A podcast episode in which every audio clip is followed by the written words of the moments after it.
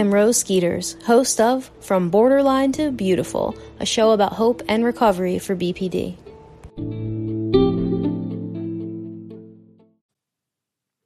Hello, and welcome to another episode of From Borderline to Beautiful. I am your host, Rose Skeeters. I want to welcome all listeners to season three of the podcast. I am overwhelmed with gratitude in being able to serve such a beautiful group of people. If you are just tuning in for the first time this week, I will tell you briefly about myself. If you would prefer to jump right into this week's topic, you've been around here a while, I get it. Go ahead and skip to the next segment where I talk about examining your motives for recovery. Okay, so if you're new here, I know there's a lot of episodes of the podcast now being in season three, so I just wanted to introduce myself briefly. I struggled with emotional dysregulation self harm behaviors, intense rage, eating disorders, tumultuous interpersonal relationships, mentalizing and empathy when emotional, executive functioning deficits, the list goes on, and the like since the age of 14. After receiving word that I was pregnant, I knew I had to make big ch- changes in my life. I was in an abusive relationship at the time and also in a doctoral program for clinical psychology. My life, much like my mind and thoughts, was in complete chaos. This was around 12 years ago. I had no idea where to start, as any time I would venture out onto the recovery path, I would become avoidant and distressed. I was defiant towards treatment and often rude to clinicians, as I didn't believe that anyone could help me. Sound familiar to anybody out there? I also didn't realize this at the time, but I didn't think that the rules applied to me, so I would often negate what was good for me, thinking I was the only one who had the key. My hyperboles, hypocrisy, and intensity created a perfect storm of chaos. I managed to leave their abusive relationship, found work to support myself and my son, and went through the doctoral program as best I could. My mother was willing to care for my son until I enrolled him at a local Montessori school. I met a man who is now my husband, best friend, CEO, and occasional co host of this podcast. He was stable, steady, consistent, honest, and honorable. My chaos and his strength of character did not fare well together, causing multiple breakups. I became more and more motivated to overcome the ridiculous behavior that my emotions led me to engage in. I knew the right path and needed to study myself and improve myself relentlessly until I was able to become the person that a man of stable character would want to be with. After all, I had fallen in love. I knew I loved him because I really wanted to be better for him. That was my motive. I was motivated for the first time to think of the needs of someone else within a romantic relationship. I spent the time we were apart studying myself and human behavior and praying because I needed a miracle. I had no idea how to give and receive love in a quote unquote normal way. Jay and I reconnected, and he was willing to be patient and stable for me as long as I was willing to do absolutely everything in my power to be stable, and I was willing.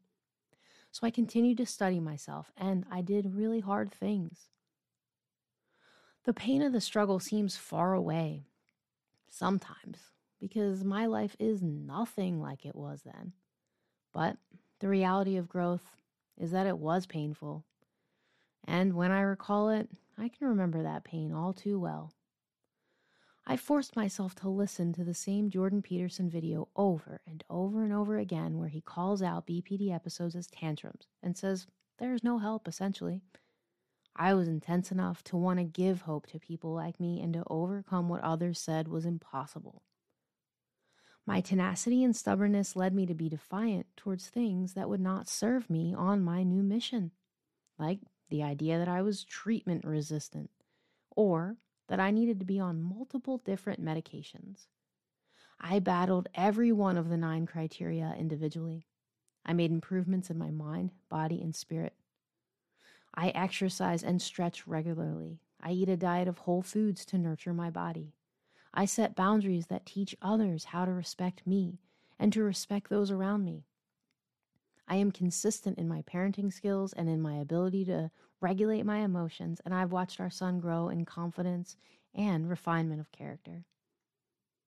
I communicate clearly and concisely, and I'm convicted in my beliefs. I do not change my mind in accordance with my emotions. Rather, I weigh my decisions against my moral compass. I am a spiritual person now as well. I believe in God and I do my best to practice humility because I believe that everyone has value and deserves love. So, as you can see, my morality is no longer tied to my ego. I make mistakes. Everything I said above, I'm not perfect. Sometimes I don't communicate clearly and concisely. Most of the time I do. But when I make a mistake, I seek forgiveness for those mistakes. I am perfectly imperfect, just like you are. People ask me a lot if I worry that I will relapse. Those of you listening, those of you who know me and have also done what I have done know that that is impossible. Yes, I am intense and sensitive because that is part of my temperament, though I actively and consciously think on purpose. I choose joy, peace, contentment, patience, and love. I choose this life, and I will never allow myself to choose relapse. I am a licensed therapist, a certified nutrition coach, and a mindset coach. I love mindset coaching work and offer this service to everyone listening to the podcast and to anyone who is looking for support. Mindset coaching allows me to walk with people who struggle and share their experiences with them. We move forward and we refine ourselves like iron and fire to achieve acceptance and strength. My husband Jay is also a mindset coach. He was instrumental in supporting me through my journey and has a brilliant way of helping others connect their emotional mind to their logical mind. Together, we have built Skeeter Strength coaching systems to help others overcome their struggles the way we both did. Now, with all that being said, as you listen to this podcast, please remember that I have my mindset coaching hat on and that I recovered outside of the box of traditional therapy. So, my advice and guidance will come from my heart and my experiences in this battle, as well as from my role models and mentors who have overcome adversity and achieved strength in mind, body, and spirit.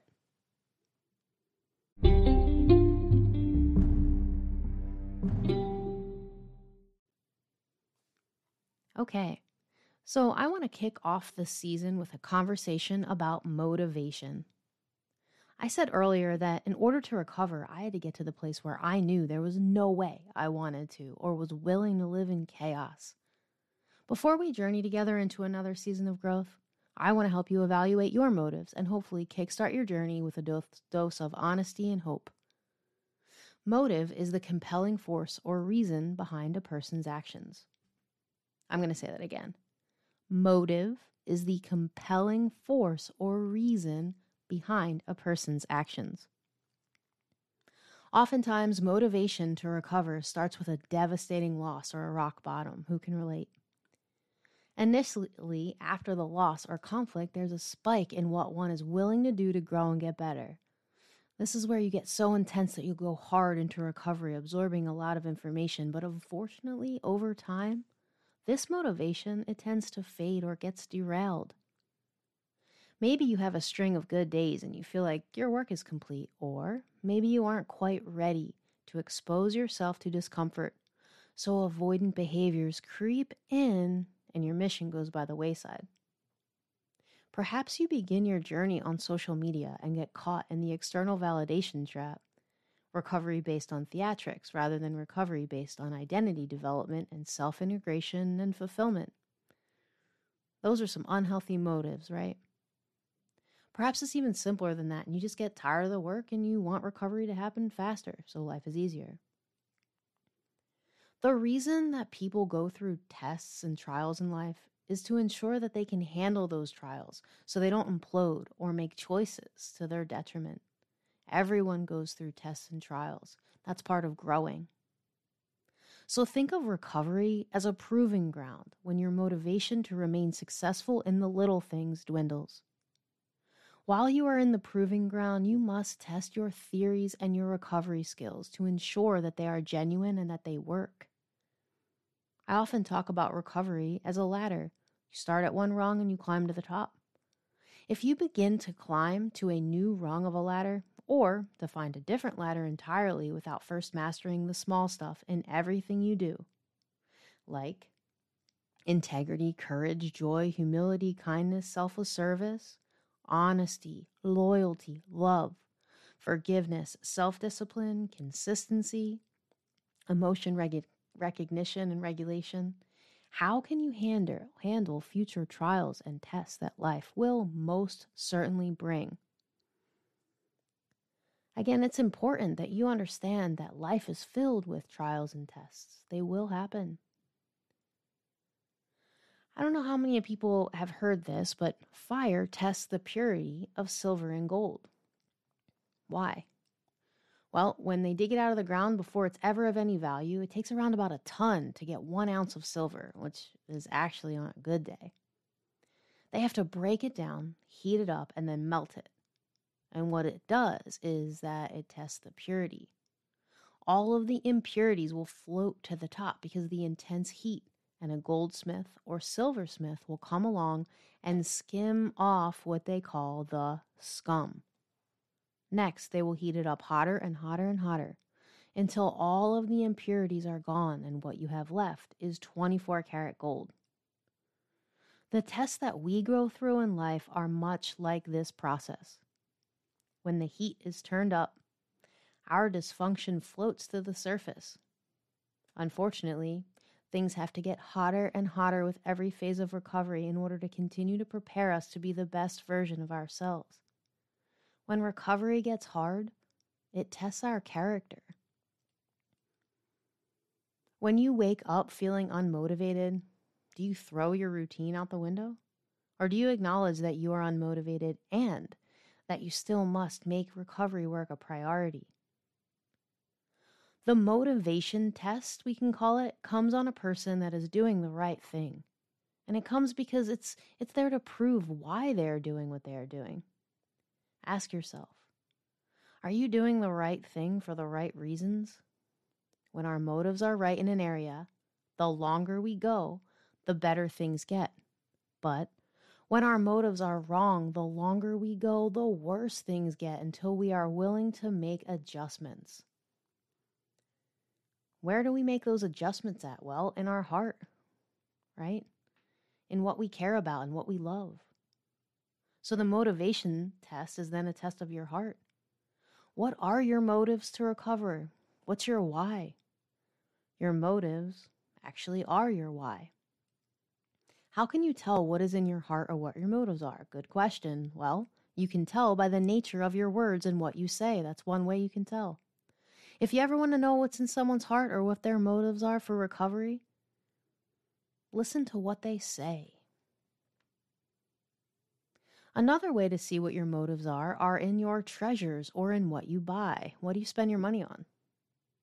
For example, I've never bought any skydiving equipment ever. I don't have anything against skydiving, I'm just not into it. I've never bought any ice fishing equipment ever.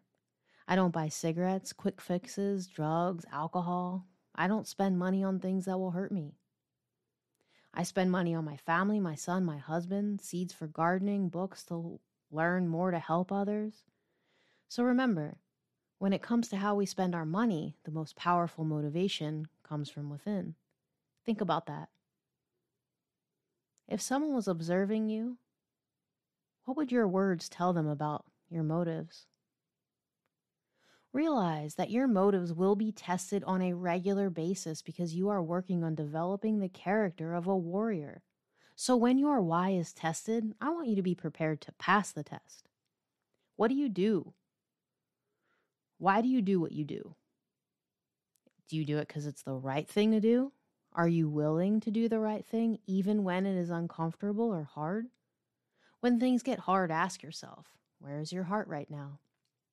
what needs to be refined, to be purified. Oftentimes people people will say, "I can't. I just can't control myself. I just can't do it. I can't. I can't." We have to shift that language. Instead of saying I can't, I want you to start saying I am willing or I am unwilling. Check that shift out. Check out the shift that occurs when you stop saying I can and I can't and you start categorizing behavior into I'm willing and I am unwilling. So then I ask you, are you doing recovery just so that you can keep a loved one off your back? Is it because there's an ultimatum? Is it because you think it pleases someone? Is it because you want a space to vent or someone to blame if it doesn't work out? So examine your motives. The reason you do what you do will ultimately determine what you are doing in your life. People often ask me if they are ready to date or to be in a relationship. So how do how do you know if you're ready to be in a relationship or to date or to re-enter back into a relationship? And my answer is fairly consistent even with within individual differences in the people I work with. It's to imagine that a camera crew followed you around all day, perhaps without your knowing it, so we can get good footage of your baseline behaviors. Then, let's say we showed this footage to the person you want to be with. Would you be proud of that? I had a client who would clean their room, make their bed, brush their teeth, do all the right things, eat healthy, exercise, go to the gym whenever they were dating someone they really liked. But when they weren't dating that person, they did none of those things. This individual's motive was to make it look like they, will, they were stable, secure, and confident. Remember that this kind of motive is unhealthy and leads to failed relationships because it causes you to misrepresent yourself. So, if your motives are healthy and you maintain sight of why you are in this process every day, you will have a sustained sense of hope and you will achieve the goals you set out to achieve. So, as we go into season three of the podcast, I want you to recenter yourself and examine your motives so that you can get back on that recovery path and stay strong and hopeful and motivated. I'm going to give you five reflection questions to help you examine your motives this week. Number one, if things don't go the way you planned, do you often run away? Two, this week, I want you to write out why you do what you do. What is the reason behind your recovery, your relationships, behind your job, your aspirations? Ask yourself, why do I do this? Write it out. Recenter yourself. Number three, this week, I want you to be intentional about what motivates you. Assess if you are healthy or unhealthy in that area and make the necessary changes to your perspective. Number four, take time to do a heart check every day and ask yourself Does my heart align with what I say I want for my life and my recovery? Memorize and meditate on this phrase. Work willingly at whatever you do. Then, List out your healthy motives and recenter yourself. All right, everybody, I'm so excited for season three. If you want to reach out to us, you can at skeeterstrength.com. You can schedule a session with me there, send us a message, or send us emails at rose at skeeterstrength.com or j at skeeterstrength.com. If you have messaged us and you have not received a reply, please try again. Occasionally I'll go through the spam folder and there'll there will be a lot of messages there. So, if you're someone who hasn't heard back, send us a message, give us a call 844-984-7483. We would love to hear from you again. Keep your questions coming and have a beautiful week.